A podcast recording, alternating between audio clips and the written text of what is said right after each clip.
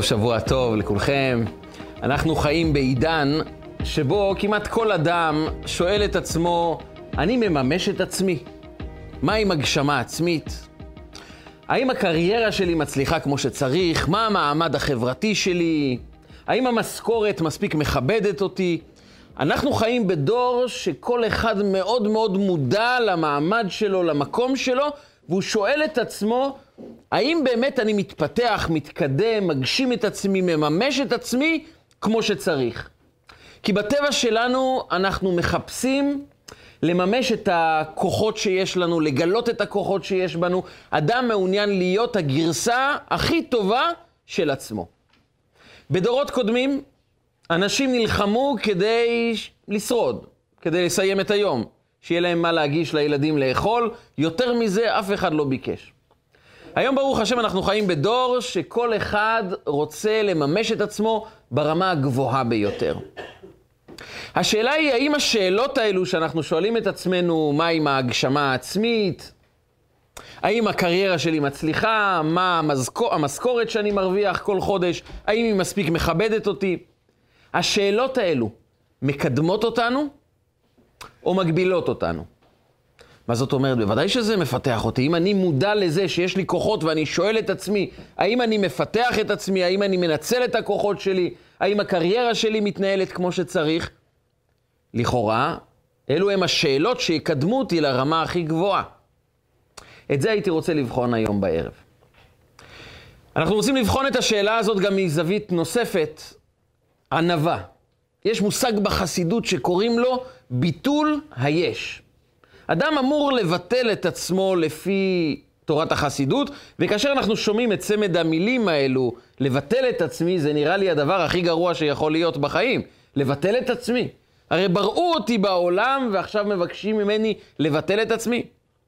ודאי שהמושג החסידי, ביטול, ענווה, לא מדובר על לבטל במושג של לא קיים, אלא להפך. כשאדם מבטל את הישות שבו, את הגאווה שבו, את האנוכיות שבו, את ההגבלה שקיימת באישיות שלו, דווקא אז הוא יכול לפתח את עצמו ברמה הגבוהה ביותר.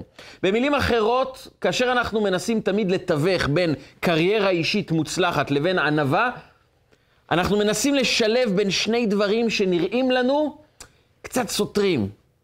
כי בן אדם שמאוד מאוד מצליח, בן אדם שיש לו המון כישרונות, בן אדם בעל מעמד חברתי גבוה, מצב כלכלי איתן, אומר לעצמו, טוב, אני צריך גם קצת להיות בעל ענווה. אני צריך להיות קצת צנוע, אבל זה נראה לנו סותר. אבל מסבירה לנו החסידות שאם אנחנו נצלול לתוך עומק המושג של ענווה וביטול, אנחנו נבין שלא רק שהם יכולים לחיות יחד, יותר מזה. אם אדם מבקש לממש את עצמו באמת כמו שצריך, אם הוא מבקש להפוך להיות הגרסה הכי טובה של עצמו, לפתח את הכישרונות ואת היכולות שלו ולהגיע למיצוי מקסימלי של הכוחות שקיימים בו, זה תלוי בדבר אחד. עד כמה אתה יודע להיות, לא להיות. עד כמה אתה מסוגל לומר לעצמך, אני מבטל את ההגבלות שבי, וככל שהאדם יותר בטל, הוא יותר מממש את עצמו. אתה מתכוון שבעצם צריך לוותר על האגו. נכון. אז האם אנחנו מדברים רק על ביטול האגו, שזה בוודאי אנחנו כולנו מסכימים, או שיש בזה גם רובד עמוק יותר? ואת זה ננסה לבחון היום בערב. אבל נבחן את זה דרך שאלה מעניינת שיש לנו בפרשת השבוע. פרשת השבוע היא פרשה מפורסמת במשך כל השנה, פרשת שלח.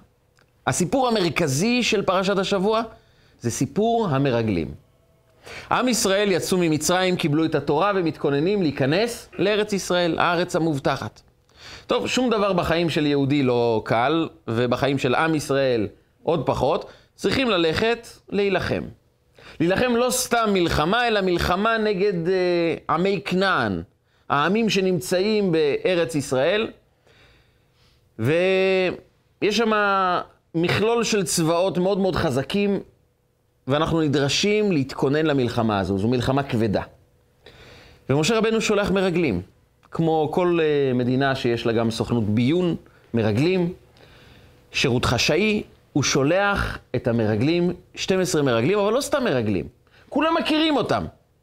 כולם האנשים ראשי בני ישראל המה, ואלה שמותם, והתורה בפרשת השבוע מונה את השמות של כל המרגלים האלו.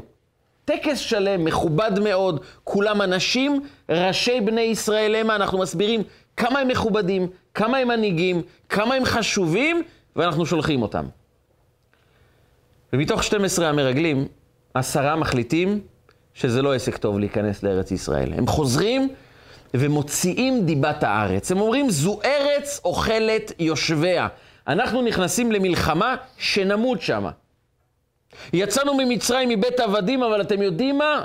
במחשבה שנייה היה עדיף להישאר במצרים. למה ישחטו אותנו כאן בארץ ישראל, הם יותר חזקים מאיתנו, ויותר חזקים גם מאלוקים. עד כדי כך הם אמרו. אותו עם שחווה את ניסי יציאת מצרים, ירידת המן, קריעת ים סוף, מתן תורה, טוענים שזה לא ילך. המלחמה הזו אבודה. אנחנו נמות כולנו. עם שלם יושב ובוכה, באיזה תאריך זה היה? תשעה באב. אמר הקדוש ברוך הוא, אתם בכיתם בכייה של חינם, חייכם אתם תבכו בתשעה באב כל שנה, ויהיה לכם הרבה סיבות למה לבכות. בקיצור, הנושא הזה של שילוח המרגלים הסתיים רע ורע מאוד. 40 שנה נשארנו במדבר, עד מות כל אותו הדור, כל אותם אנשים שבכו בגלל שהם לא רצו להיכנס לארץ ישראל, נאלצו לסיים את חייהם במדבר, הבנים שלהם נכנסו לארץ ישראל. כשאנחנו קוראים את פרשת השבוע, אנחנו כנראה מגיעים למסקנה ששילוח המרגלים זה לא היה הרעיון הכי טוב. למה לא תסמוך על אלוקים? צא למלחמה. אלוקים לא ביקש לשלוח מרגלים. הוא אומר, שלח לך לדעתך. אני לא מצווה אותך. ומשה רבנו אומר, אבל כן, מלחמה מתנהלת קודם כל עם ריגול, עם מודיעין כמו שצריך. אז הוא שלח את המרגלים, ואנחנו אומרים לעצמנו, כנראה שזה לא היה הרעיון הכי מוצלח. חוץ מיהושע בן נון וכלב בן יפונה, שהם באו ואמרו, טובה הארץ מאוד מאוד, כולם שכנעו, כל שאר המרגלים שכנעו את העם לא להיכנס לארץ ישראל. 40 שנה, כל אותו הדור נפטר במדבר, עד שמגיע גם שעתו של משה רבנו, המנהיג הגדול. בגיל 120 הוא נפרד מעם ישראל, ועם ישראל ממנים מנהיג חדש.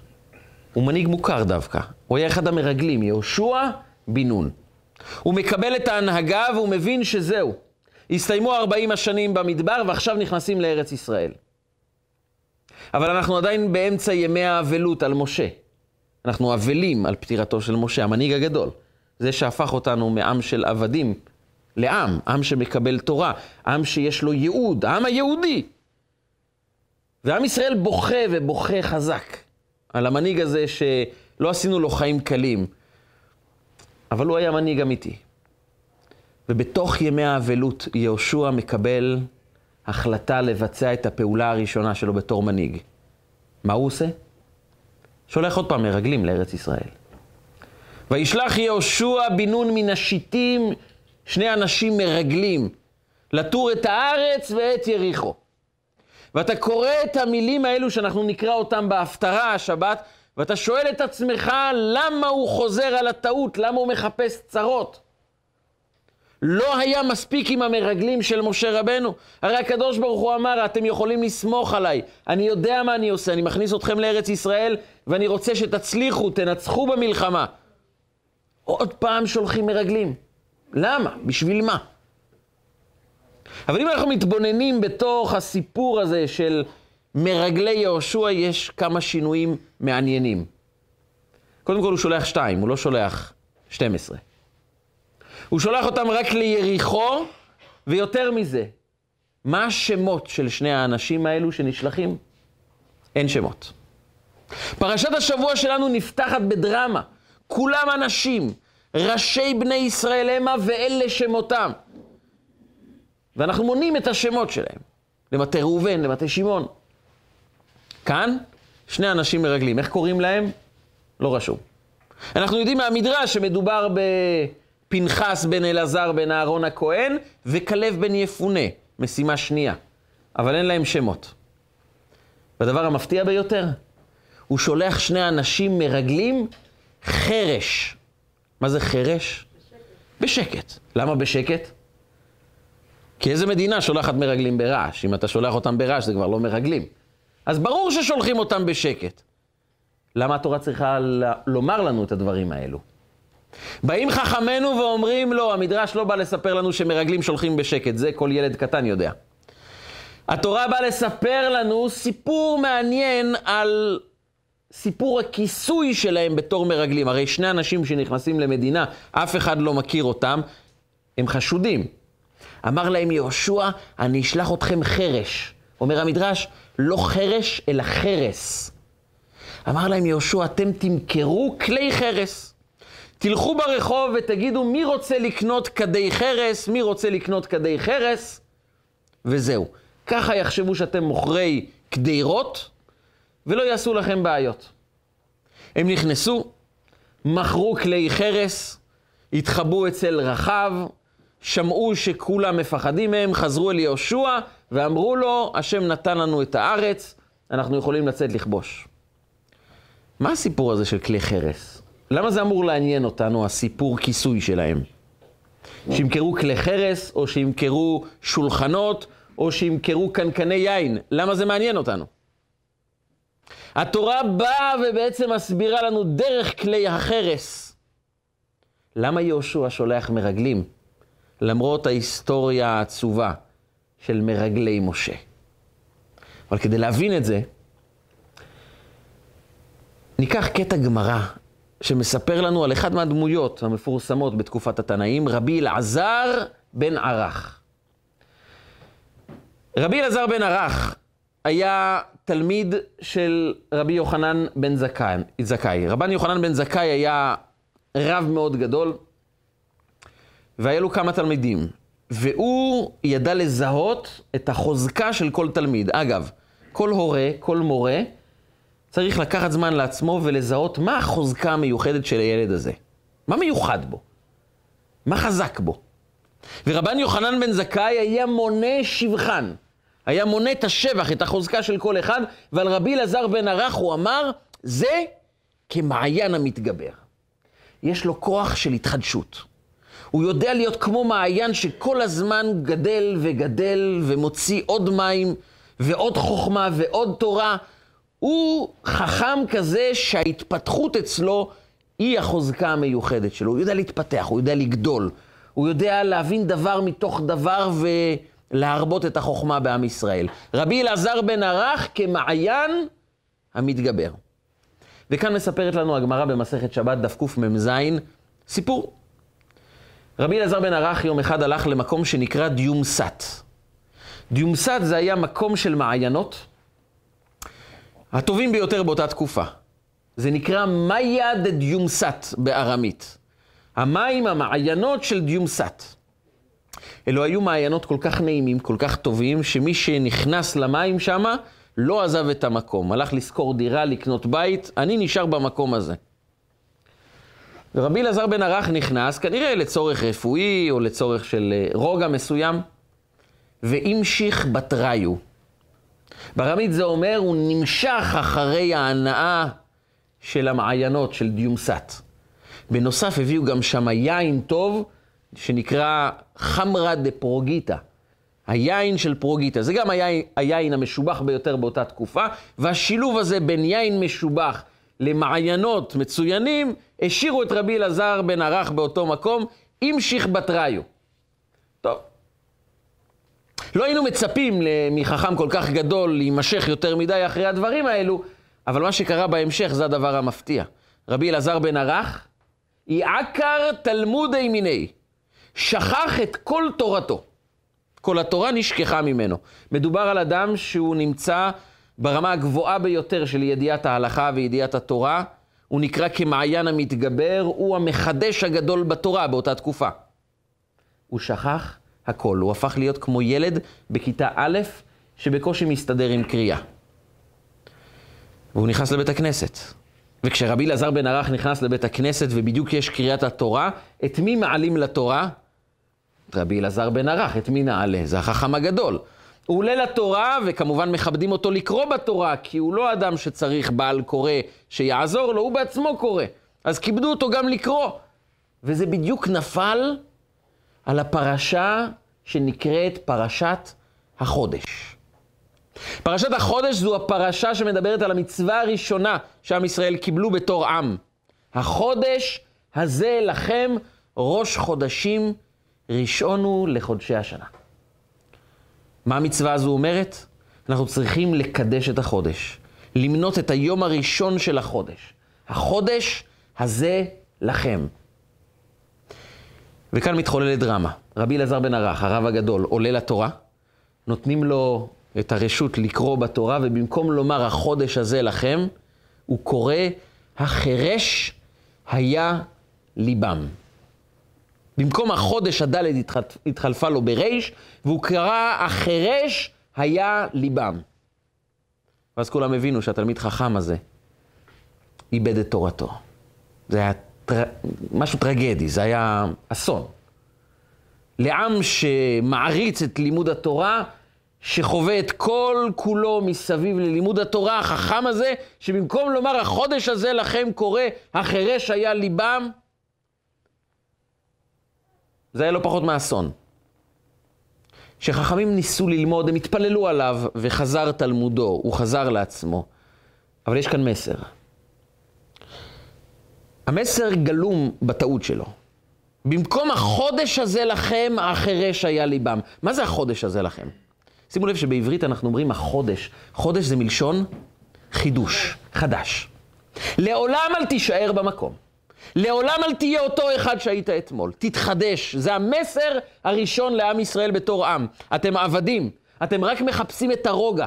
אין רוגע, יש התחדשות. החודש הזה לכם, קחו אותה לכם, את האישיות שלכם, ותמיד תשאלו את עצמכם שאלה אחת. החודש הזה לכם, מה חדש היום בחיים שלי? במה התחדש, התחדשתי?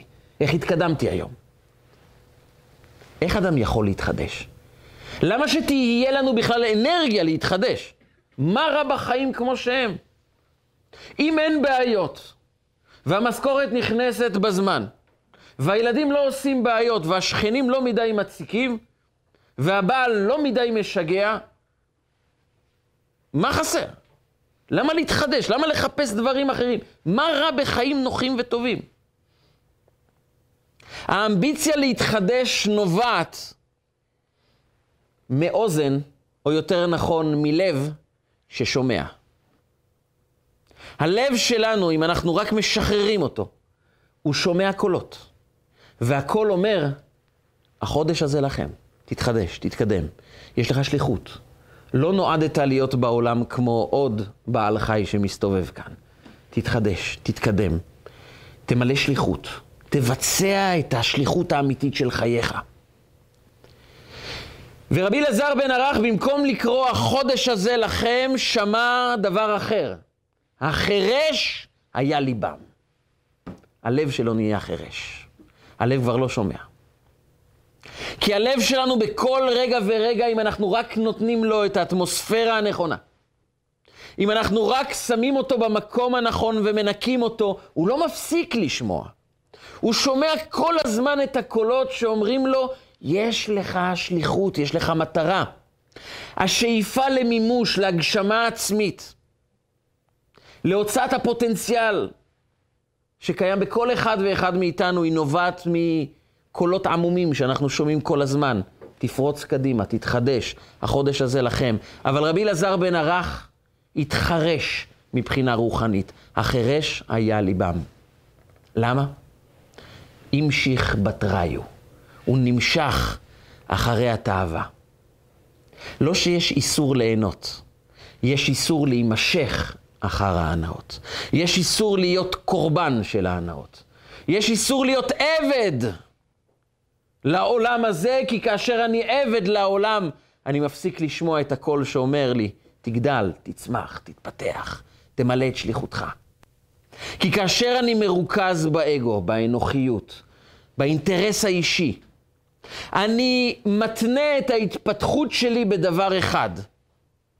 מה יעניק לי כבוד, כסף, קריירה, הערכה סביבתית, ושם אני נעצר, יותר אני לא אפעל, כי אני פועל רק על פי קריטריונים של אני במרכז. המטרה? המטרה לא ממש מעניינת, אלא אם כן היא משרתת את האינטרסים שלי. וכאן אני נעצר. אני מגביל את ההתפתחות לאינטרס האישי. היה אדם אחד שהתעשר. אדם שהיה עני מרוד והפך להיות עשיר גדול. בהתחלה הוא היה עוזר לחברים, כי הוא זכר מה זה להיות רעב בלילה, הוא היה עוזר לאנשים סביבו, אבל לאט לאט מה שכתוב בתורה, וישמן ישורון ויבעט. הוא כבר שכח מהאנשים, התרכז יותר בקריירה האישית, בעיצובים שיש לו בבית לעשות, בבגדים היקרים שהוא קונה, בעסקים שהוא עושה, ושכח את חבריו. בא הרב שלו יום אחד, דפק בדלת, וביקש רשות להיכנס. הוא אמר לו, בשמחה, כבוד הרב, תיכנס. איך אני יכול לעזור לך? הוא אומר, רק שאלה קטנה. תגיד, תסתכל דרך החלון, מה אתה רואה? מה זה מה אני רואה? אני רואה אנשים. אנשים מסתובבים, קונים, ילדים, נשים, גברים, זקנים. יפה. אתה יכול להסתכל רגע במראה? אומר, כן. מה אתה רואה? אז הוא גם חייך חיוך uh, קטן ואמר, אני רואה את עצמי. הוא אומר, ותגיד לי, למה בזכוכית הזו אתה רואה את עצמך, ובזכוכית השנייה אתה רואה את האנשים בחוץ? אמר לו, זה מאוד פשוט, כבוד הרב. החלון הזה הוא רק זכוכית. המראה הזו זכוכית, אבל מאחור יש ציפוי כסף. ובציפוי כסף אתה רואה את עצמך ואתה לא רואה את האחרים. אומר, אתה יכול לחזור על המשפט? אומר, כן, בשמחה, כבוד הרב. בציפוי של כסף אתה רואה את עצמך ולא רואה את האחרים. אומר לו, זה כל הסיפור. ציפו אותך בכסף והפכת לראות רק אחד שרואה את עצמו ולא רואה את האחרים. המסר היה זה שאדם צריך להיות קצת יותר פשוט.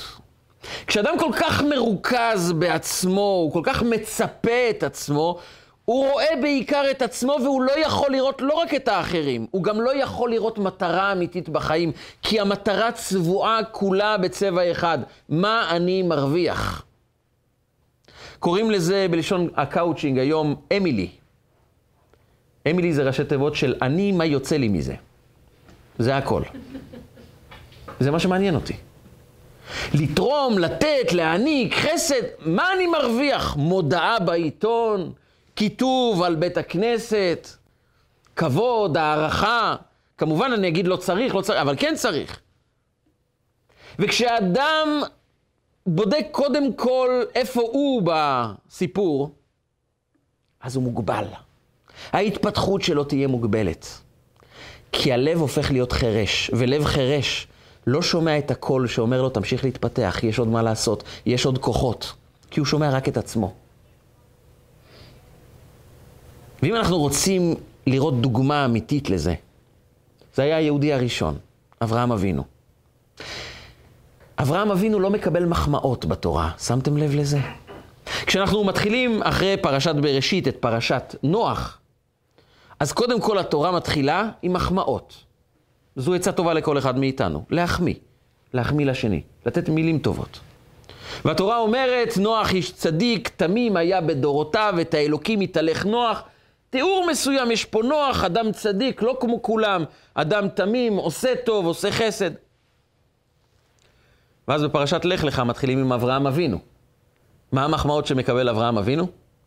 ויאמר השם אל אברהם, לך לך מארצך, ממולדתך ומבית אביך אל הארץ אשר אראך. וילך אברהם כאשר דיבר אליו השם. השם אמר לו, לך, הלך. מילה טובה, אי אפשר. בן אדם, הוא גם כבר למעלה מגיל 70. הוא עבר קריירה שלמה של מסירות נפש עבור האמונה. הוא נזרק לכבשן האש, בגלל שהוא היה אדם יחיד מול עולם שלם, שביקש ממנו לעבוד עבודה זרה, והוא אמר לו, אני מאמין באלוקים. אי אפשר מילה אחת טובה? באה החסידות ואומרת, הוא קיבל את המילה הכי טובה בתורה. את המחמאה הכי גדולה שאפשר להעניק לאדם, הוא קיבל. במילים האלה. ויאמר השם אל אברהם, לך לך מארצך וממולדתך ומבית אביך. לך, תתקדם, תפרח, תעלה, תגדל. וילך אברהם, וילך אברהם כאשר דיבר אליו השם. למה הוא הלך? הקדוש ברוך הוא הבטיח לו הרבה דברים. ואברכך, ואגדלה שמך, ואהיה ברכה. אתה תהפוך להיות גדול, ענק, מפורסם, עשיר, מוצלח, כל מה שאתה רוצה, רק תלך. וילך אברהם, למה הוא הלך? כאשר דיבר אליו השם. כי היה לו לב ששומע קול שאומר לו, תלך. לא עניין אותו כמה כסף הוא יקבל. לא עניין אותו כמה כבוד הוא יקבל. הוא קיבל הבטחות, אבל הוא לא התייחס להבטחות. הוא אמר, מה שמנהיג אותי בחיים זה הקול הרוחני שאומר לי, אברהם, לך, תתקדם, תעלה.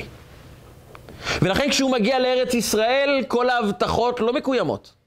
הבטיחו לו עושר, כבוד, והוא מקבל רעב, והוא צריך לרדת מצרים, רק בשביל לקבל את ההודעה שלוקחים לו גם את אשתו לפרעה. אבל הוא המשיך. וילך אברהם הלוך ונסוע הנגבה. למה הוא ממשיך? כי הגבלות עוצרות אדם ששם את עצמו במרכז ולא שומע קול שאומר לו תלך, תתקדם. אז כל דבר קטן שובר אותו. כל ניסיון אומר לו, התרסקת, אין לך מה להתקדם. כי החיים האלה שמרוכזים סביב האגו, סביב האינטרס האישי, סביב מה אני מרוויח, וגם אם אני לא מחפש את הרווח, אני מחפש בסך הכל להרגיש מלא. זה ממלא אותי לתת לאחרים. מה יכול להיות יותר טוב מזה? אבל את מי אתה מחפש? את האחר או את המילוי האישי? אז זה טוב, אם אדם מרגיש מלא מזה שהוא נותן, זה מצוין, להמשיך בזה. אבל אתה נשאר מוגבל. זה לא שיא מימוש הפוטנציאל. לא תגיע לשיא. אל השיא מגיע אדם ששומע את הקול הרוחני שאומר לו, תלך, תתקדם. הוא לא מחפש את הרווח. הוא לא נבהל ממה יגידו אנשים, האם זה מוצא חן בין האנשים, איך יסתכלו עליי, מה יגידו. אלו הם שיקולים של אדם שרואה קודם כל את עצמו ואחר כך את המטרה. אבל אדם שרואה את המטרה והוא נעול עליה, הוא אומר, זו משימת חיי.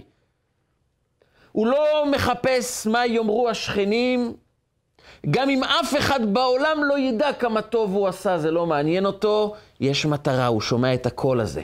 יש לו לב שומע. ואברהם אבינו היה לו לב שומע. הוא הלך לא בגלל ההבטחות. הוא הלך כי הוא שמע את הקול של אלוקים שאומר לו, תצעד, תתקדם, לך מארצך, מהרצונות שלך. מבית אביך זה מהרגילות שלך, אל הארץ אשר הרקע. אל הרצון האמיתי שבתוכך, להתפתח כמה שיותר, לגדול כמה שיותר. אבל הגדילה האמיתית זו לא גאווה, הפוך. האדם שמוכן למסור לגמרי את האינטרסים האישיים שלו, הוא באמת לא מחפש את הכבוד, הוא גם לא מחפש למלא את עצמו, כי האדם שמחפש למלא את עצמו, ברגע שהוא מרגיש מלא, הוא זורק את כולם החוצה. הרגשתי מלא, מספיק, נגמר, החוצה. אבל אדם שלא מחפש להיות מלא, הוא מחפש למלא, כל עוד שיש לו טיפת אנרגיה, הוא לא ישן בלילה כדי לתת. הוא מסור כולו לעניין. הוא בנתינה מוחלטת, וגם הוא לעולם לא עוצר את עצמו, כי כל עוד שאפשר לפתח משהו, יש צו אלוקי שמנסר בחללו של עולם, שאומר לנו, תתקדם, תפרוץ עוד יותר. גם אם אתה מרגיש טוב עם עצמך, אבל אם אתה יכול יותר, זו דרישה אלוקית להתפתח. זו מחויבות, כי יש לנו שליחות מעבר לדאגה היומיומית שלנו לכמה אנחנו מרגישים טוב, וכמה הקריירה שלנו נראית טובה, וכמה מכבדים אותנו, וכמה נוח לנו בחיים. יש מעל הכל את הלך לך מארצך. ורק אדם שמנקה את הלב שלו לגמרי. אומר, אני רוצה לפנות, לפנות לפחות אזור קטן, נקי, טהור. לגמרי, בלב שלי, ששם, שם הנתינה שלי מוחלטת. שם אני לא מתייחס למה יאמרו. שם גם אם זה לא מוצא חן בעיני אנשים, אני יודע שזה טוב, אני אעשה את זה. גם אם אני לא מקבל כבוד, וגם אם אף אחד לא יבוא וילחץ לי את היד ויאמר לי, חזק וברוך, יישר כוח, אני עושה את זה. כי אני רוצה לב ששומע. לב ששומע את הקול הזה שמנסר בחללו של עולם, שאומר, יש לך תפקיד. השנייה הזאת שקיבלת בחיים שלך, תעשה איתה משהו. תפסיק לחשוב על כמה אנשים מכבדים או לא מכבדים. נתנו לך, לקחו ממך, אמרו לך, עשו לך, תשתחרר מהמקום הנמוך הזה, יש מקום גבוה, קוראים לך. ואדם ששומע את הקריאה הזאת, הוא לא מתייחס לאיך אנשים יגיבו, הוא לא מגביל את עצמו באם אני עייף, או באם זה משתלם או לא משתלם. הוא מסור כולו, הוא שוכח את עצמו כביכול. ואז הוא מגיע לשיא עצמו, לשיא של עצמו. אנחנו יכולים להגיע לשיא של עצמנו, כשאנחנו לפעמים מוכנים לשכוח מעצמנו. כשאנחנו מוכנים להתמסר כל כך, שאנחנו כבר לא נמצאים כאן. אנחנו הפכנו להיות חלק מהשליחות. הפכנו להיות חלק מהעניין, חלק מהמטרה.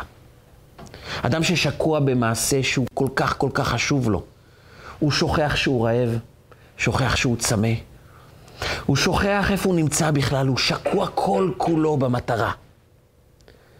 אז הוא ביטל את עצמו או מימש את עצמו? שני הדברים נכונים.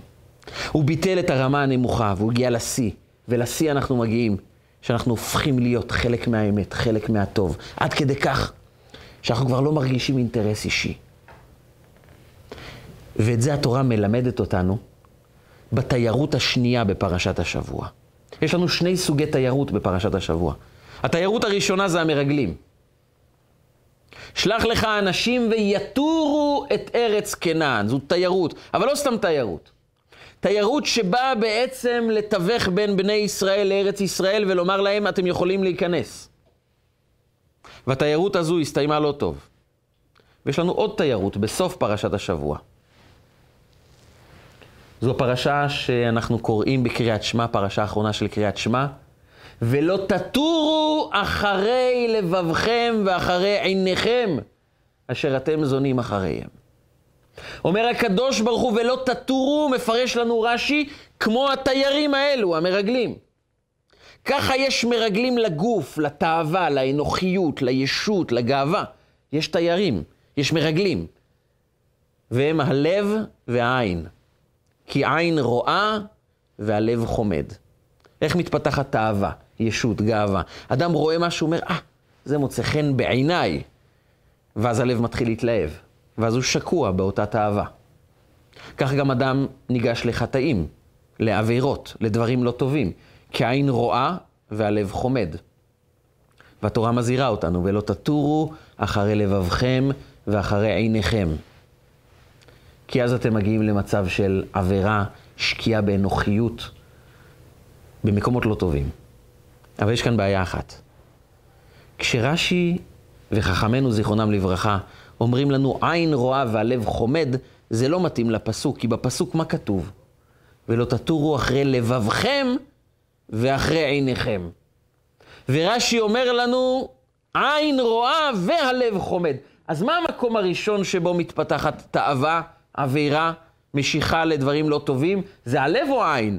זה עין רואה והלב חומד, או ולא תטורו אחרי לבבכם, ורק אחר כך עיניכם? התשובה מאוד מעניינת. עין רואה מה שהלב אומר לה לראות. אתם יודעים, אני לפני שהתחתנתי, הייתי עובר ברחוב.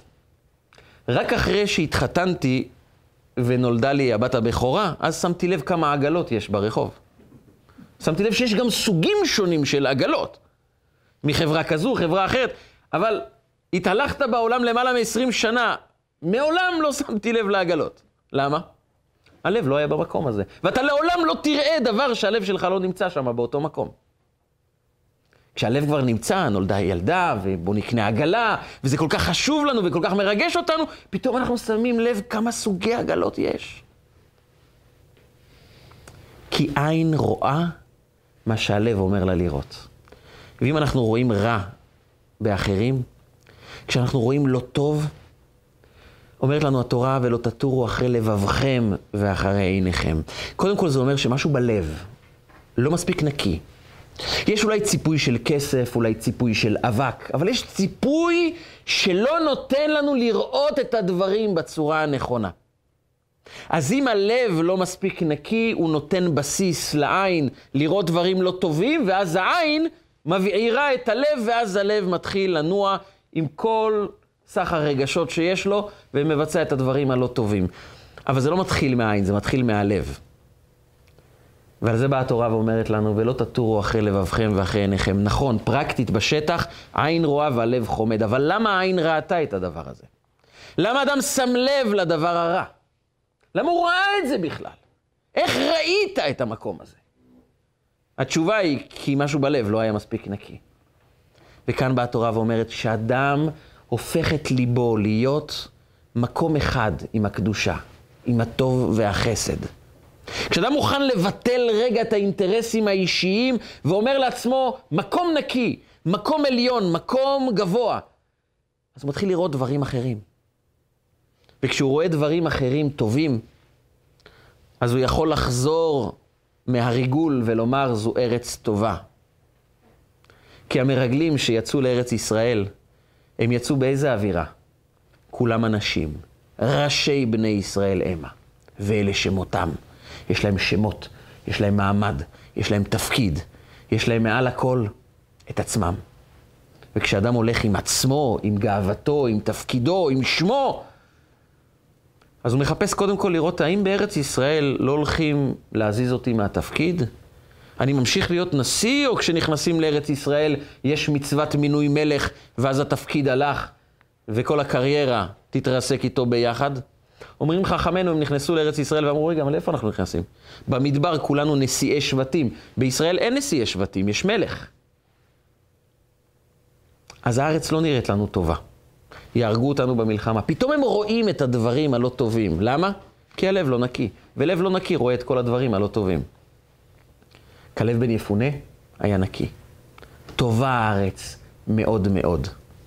אומר הקדוש ברוך הוא למשה רבנו, כלב בן יפונה, עקב אשר הייתה רוח אחרת עמו. הוא לא רק החליט שהוא פוליטית בעד כניסה לישראל, עקב רוח אחרת איתו. הוא היה אדם שיודע גם להיות עקב. העקב זה המקום שעליו כל הגוף נשען, אבל כשמסתכלים על אדם לא מסתכלים על העקבים שלו. מסתכלים על פניו, על דמותו, אבל העקב מחזיק את הכל, ואף אחד לא מתייחס אליו. וזה לא משנה לו. אני באתי להעמיד את הגוף, באתי להעמיד את האדם. לא מסתכלים, לא נורא. לא באתי לקריירה אישית, לא באתי שיחמיאו לי. אף אחד לא רואה את העקב, אבל הוא, כולם נשענים עליו. כלב בן יפונה עקב אשר הייתה רוח אחרת איתו, עמו. יש לו רוח אחרת מתחוללת בקרבו. הוא לא מחפש קריירה, הוא לא מחפש נשיאות. הוא מחפש באמת את הצלחת עם ישראל, את מימוש התכלית. הוא שומע קול שאומר, עם ישראל, כנסו לארץ ישראל, מלאו את תפקידכם האלוקי, ההיסטורי בעולם. אז בוודאי שהוא רואה רק טוב. וזה היה המסר של יהושע בן נון למרגלים שלו. הוא אומר, צריך לשלוח מרגלים כי אלוקים רוצה טבע. הוא רוצה מלחמה שמתנהלת בצורה טבעית, כי נגמרו הניסים, זה שייך לדור המדבר. אני רוצה עם קדוש בתוך הטבע, לא מעל הטבע, בתוך הטבע. אז אנחנו שולחים מרגלים, אבל תזכרו, תמכרו כלי חרס. זה הסוד, כלי חרס. מה הסוד? יש לנו דיני טומאה וטהרה בתורה, שהם דינים מאוד מעניינים, מורכבים מאוד. אבל הדין אומר שאם אדם טמא, נגע בכלי, הכלי הופך גם כן להיות טמא. בכל כלי, אדם טמא, למשל אדם שנגע במת, נגע בשרץ, נגע בטומאה חמורה, ואחר כך אותו אדם שנטמע לפני שהוא נטהר במקווה, הוא הלך ונגע בכלי, לא משנה אם הוא נגע בפנים או נגע בחוץ, מהגב או מבפנים, הכלי הזה הופך להיות טמא, הוא צריך הכשרה. חוץ מכלי חרס. כלי חרס לא מטמין מגבם. אי אפשר לטמא כלי חרס מבחוץ, רק מבפנים. אם אדם טמא נגע בכלי חרס מבחוץ, הכלי טהור. אם הוא נגע מבפנים, טמא. נשאלת השאלה למה? מה ההבדל? וכאן באה החסידות ונותנת לנו תובנה מעניינת ביותר. כל כלי, למה ייצרו אותו? כל כלי ייצרו אותו כדי שימלאו בתוכו. אם זה יין, אם זה פירות, אבל כלי הוא כלי קיבול שבתוכו שמים כל מיני דברים. אבל כלי מזהב או מכסף או נחושת, יש לו גם ערך בפני עצמו. הוא שווה גם אם לא שמים בתוכו דברים, הוא גם שווה. הוא גם יפה. אפשר לשים אותו כדקורציה על הפסנתר, בספרייה, בסלון, הוא יפה בפני עצמו. זאת אומרת, חוץ מהתפקיד שלו, יש לו יופי אישי, יש לו איזה ערך עצמי, גם בלי קשר לשליחות האישית שלו. הוא נוצר כדי שנמלא בתוכו יין, אבל הוא יפה גם בלי יין. יש לו אינטרס אישי גם בלי קשר לשליחות האישית שלו. כלי חרס, אין לו את זה. כלי חרס הוא לא יפה, אין בו משהו מיוחד. ייצרו אותו אך ורק בשביל השליחות, כדי שנוכל לשתות איתו, כדי שנוכל למלא בו יין, שמן. אבל מלבד זה, אין לו שום דבר מיוחד. לכן לא מטמאים אותו מבחוץ, כי אין לו בחוץ, אין לו דקורציה יפה. הוא לא כלי מבחוץ. הוא אומר, אני כל מהותי, כל קיומי, זה רק מה שקורה בפנים. השליחות שלי, המטרה שבשבילה נבראתי, זה מי שאני, מלבד זה אין לי משהו אחר. אין לי עוד פרויקטים מלבד הפרויקט שליחות חיים שלי. אין לי דברים מהצד, יש לי שליחות מלאה לאורך כל חיי. כלי חרס הוא כלי רק מבפנים, כי הוא מבטא שליחות אישית. ומלבד זה, אין לו שום דבר אחר. אומר יהושע למרגלים, הראשונים היו אנשים בעלי שם, בעלי תפקיד, בעלי כבוד. אתם, אין לכם שמות. אתם מוכרי כלי חרס. אתם באים בצורה כזו, בתנועת נפש, שמעניין אתכם רק העם, רק הכניסה לארץ ישראל. מלבד זאת, שום דבר לא קיים. אם תהיו כאלה אנשים, אנחנו נצליח. והם חוזרים ואומרים, מילאנו את השליחות. אנחנו ניכנס ונכבוש את ארץ ישראל. ומהמרגלים האלו כבשנו את ארץ ישראל. כי מי שמוכן רגע לנקות את הלב, לומר לעצמו, אני מבטל את ההגבלות, אני מבטל את ההתרכזות מסביבי גם כשזה טוב, ואני פשוט הופך להיות חלק מהטוב. אני לא מסתכל על עצמי מבחוץ, אני חלק מהטוב. אני הפכתי להיות עניין אחד, מטרה אחת עם הטוב. הלב הוא כל כך נקי, שהוא פשוט שוכח מעצמו רגע. ודרכו עובר השפע. הוא הופך להיות צינור בעולם. צינור, אין לו משהו ייחודי, אבל הוא פשוט מעביר את כל השפע ללמטה. ואדם שעושה את זה, יכול להוריד טוב לעולם. אדם שעושה את זה גם יממש את הכישרונות שלו, כי הוא לעולם לא יעצור. אין דבר שעוצר אדם ששומע את הקול שאומר לו, לך לך מארצך, ממולדתך, מבית אביך. אין דבר שיעצור אותו. כי ללא אינטרסים, כל עוד שאני חי, כל עוד שאני נושם, אני אממש את כל הכוחות כדי לבצע את הדבר הכי טוב שאני צריך לעשות כאן בעולם, למלא את שליחותי. ואין דבר שיעצור אותנו כשאנחנו לא במרכז, אלא המטרה במרכז.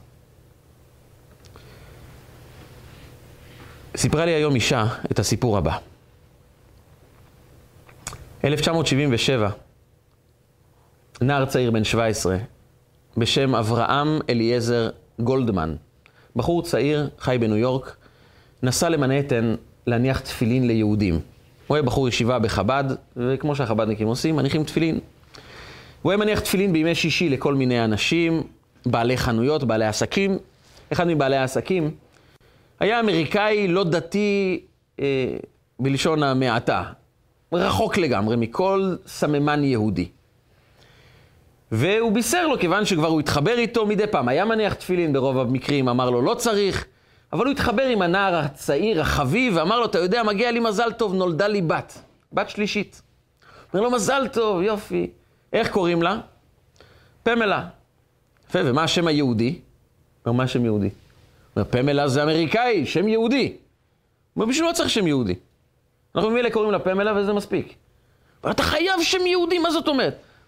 שתי הבנות הגדולות שלי, אין להן שם יהודי והן מסתדרות לגמרי, יש להן אפילו ציונים טובים. למה הן צריכות שם יהודי? בשביל מה? אבל הנער הזה לא עזב אותו. אומר לו, צריך שם יהודי, יהודיה צריכה שם יהודי. טוב, טירף אותו, עד שהוא אמר לו, אתה יודע מה? תקרא לה אתה שם בבית הכנסת, שם יהודי, אני נותן לך רשות. אומר לו, בסדר, אתה נותן לי רשות? הוא אומר, כן, אם זה עושה לך טוב, תקרא לה שם. עלה לבית מדרשו של הרבי, 1977 עלה בתפילה, הרבי מלובביץ' היה שם, והוא קרא לה שם. קרא לה שם על שם יהודייה מבוגרת, זקנה, בשם שגם אצל האשכנזים החרדים במאה שערים הוא מאוד נדיר, פשע. שם אשכנזי, די נדיר, אבל כך הוא קרא לה, פשע. והוא סיים את uh, התפילה, ניגש לישיבה ורצה להרים צלצול לאותו אדם כדי לבשר לו שיש שם יהודי לתינוקת. אבל הטלפון היה שבור. הוא חיכה לערב, ובערב הוא יצא מהישיבה לטלפון ציבורי, ואותו אברהם אליעזר גולדמן חייג לאבא ואמר לו, מזל טוב, קוראים לילדה בשם היהודי פשע. וזהו, זה היה המשפט האחרון שהוא אמר לו. לא באותה שיחה, בחיים. שלושה שחורים ניגשו אליו ורצחו אותו במקום כי הוא יהודי, וזו סיבה מספיק טובה כדי להרוג אותו. בגיל 17 הוא עזב את העולם הזה. המשפט האחרון שהוא אמר לאבא, זה קוראים לילדה שלך פשע וזה השם היהודי שלה. תשמור על זה. ההורים ניסו להבין, זו הייתה טרגדיה מאוד גדולה בשכונה שנקראת קראון הייטס, השכונה של חב"ד בניו יורק. וניסו להבין מה הייתה השיחה, למה בכלל הוא בחוץ, מחוץ לישיבה, למה הוא ליד טלפון ציבורי. וגילו שזה מה שהוא עשה. הוא פשוט דאג שלילדה יהודייה יהיה שם יהודי. והם יצרו קשר עם האבא, ושמעו את הסיפור ממנו, וזהו, אחרי שנה המשפחה הזו, עם פמלה, פשע, החליטו לעזוב את ניו יורק וללכת לפלורידה. היא סיפרה לי היום שהחיים היו רחוקים, רחוקים לגמרי מכל חיי יהדות, והיא גדלה ככה, בצורה אמריקאית לחלוטין. האחיות שלה גדלו, היא גם גדלה. שתי האחיות התחתנו עם גויים, התבוללו לגמרי. והיא שמעה פעם שיש בית כנסת, וזה מאוד עניין אותה, היא נכנסה לבית הכנסת, שמעה איזה דבר תורה, תפילה, וזה תפס אותה, זה עניין אותה. והיא ביקרה לא מעט פעמים בבית הכנסת, ויום אחד היא החליטה שהיא מצטרפת לאיזה מסע לארץ ישראל. היא הגיעה לארץ ישראל, הגיעה לירושלים, ונכנסה לאיזו הרצאה ביהדות, וזה תפס אותה לגמרי, והתחילה להתקרב ליהדות. היא כמעט חזרה בתשובה, ואבא שלה נפטר במשך השנים, הלכה לאימא שלה, ואימא שלה אמרה, או, את מתחילה קצת להתקרב. את יודעת, היה רב אחד של חב"ד שבפלורידה, שהוא היה מאוד קרוב לאבא שלך, זיכרונו לברכה, אולי תדברי איתו. דיברה איתו, והוא כמובן אירח אותה, והיא התקרבה עוד יותר ועוד יותר, חזרה לארץ, למדה, ופגשה נער ישראלי, חביב, דובר אנגלית, והחליטה שהיא רוצה להתחתן איתו. והוא אמר לה, תקשיבי, אה, מה, מה השם שלך? כשהוא דיבר איתה מה השם, היא אמרה לו, פמלה, אבל השם היהודי שלי זה פשע. הוא אמר, תקשיבי, שם כזה בחיים לא שמעתי. מאיפה זה הגיע, השם הזה? הוא אמר, את האמת, אני לא יודעת, אני, אני אברר את זה. וכשהיא הגיעה בביקור הבא בניו יורק, היא דיברה עם הרב על השם שלה, והוא אמר לה, את יודעת מאיפה הגיע השם שלך? את האמת, רציתי לשאול אותך, מאיפה הגיע השם הזה? והוא סיפר לה את כל הסיפור, שנער נרצח במשפט שהוא אמר שקוראים לילדה פשע, והוא דאג לך לשם היהודי הזה. אף אחד לא הבין מה הניע אותו, מה כל כך גרם לו לרצות לבוא ולדאוג לשם יהודי לאיזה ילדה שהוא לא מכיר אותה. אבל זה הסיפור שלך, והיא מאוד מאוד התרגשה. והיא התחתנה כאן בארץ, וכל הזמן הסיפור הזה ישב עליה. ויום אחד היא חיפשה את המספר טלפון של האימא, של אותו נער. והיא מצאה את המספר והתקשרה לאימא, אסתר גולדמן, ואמרה לה, שלום, קוראים לי פשע. והאימא אמרה לה, אני מחכה כבר 30 שנה לטלפון שלך. היא אמרה לה, זה אני. ואני רוצה רק להגיד לך ש... יש לי כמה ילדים, והילד הרביעי שלי נולד לא מזמן, וקראתי לו אברהם אליעזר, על שם הבן שלך, שהוא נתן לי את השם היהודי שלי. כשאימא סיפרה לי את זה, הייתה חנוכה בדמעות, אבל היא אמרה לי, שתי אחיות שלי נשואות עם גויים, משפחה מתבוללת, בתים יפים בפלורידה, ואני עליתי לארץ ישראל כי משהו משך אותי כל הזמן. וכנראה שאותה דאגה של הנער הצעיר נותנת לי היום גרה ברחובות. להקים בית, בית נאמן בישראל, ילדים שהולכים בדרך התורה והמצוות. וזה מגיע כי היה נער אחד שאף אחד לא הבין אותו. אבל הוא לא עשה את זה בגלל שהוא מרוויח משהו מהדבר הזה, הפוך. אף אחד לא הבין אותו. גם האבא של הילדה אמר לו, מה אתה רוצה מהחיים שלי? תעזוב אותי, לך תקרא לשם לבד בבית הכנסת, אם זה עושה לך טוב. אבל מה הניע אותו? תשובה, הוא שמע קול שאומר, לא תהיה ילדה יהודייה עם שם של גוי, תהיה ילדה יהודייה עם שם יהודי. כי הזהות היהודית הייתה חשובה לו, זה בער בקרבו. וזה יותר חזק מכל דבר אחר. בעוד שבוע בכ"ז בסיוון יהיה יום היורצייט שלו, ה-44. הוא לעד יישאר בן 17, אבל המסר שלו, שנמסר לעולם לפני 44 שנים, היה, תשמע קול מלמעלה שאומר לך, תתקדם, תשקיע, תוציא את כל הכוחות שלך, גם אם אף אחד לא מבין אותך, יש קול חזק שאומר לך, תתקדם. ואם אתה תתקדם, תוציא את כל הכוחות שלך. אתה תהפוך להיות חלק מהטוב. ואם כל אחד מאיתנו ישמע רגע את הקול הזה שאומר לנו להתקדם, עוד מצווה, עוד מעשה טוב, להניח בצד את האגו ואת האינטרסים, ולעשות טוב בשביל הטוב, לב נקי, יזכה בעזרת השם שירד אליו שפע גדול של טוב, וכולנו יחד נזכה לאור הגאולה השלמה שתבוא אלינו משיח צדקנו במהרה בימינו, אמן ואמן. רגע של חוכמה, רגעים קצרים ומשנה חיים. הצטרפו אלינו, הרשמו לערוצי רגע של חוכמה ביוטיוב, בפייסבוק, באינסטגרם ובוואטסאפ.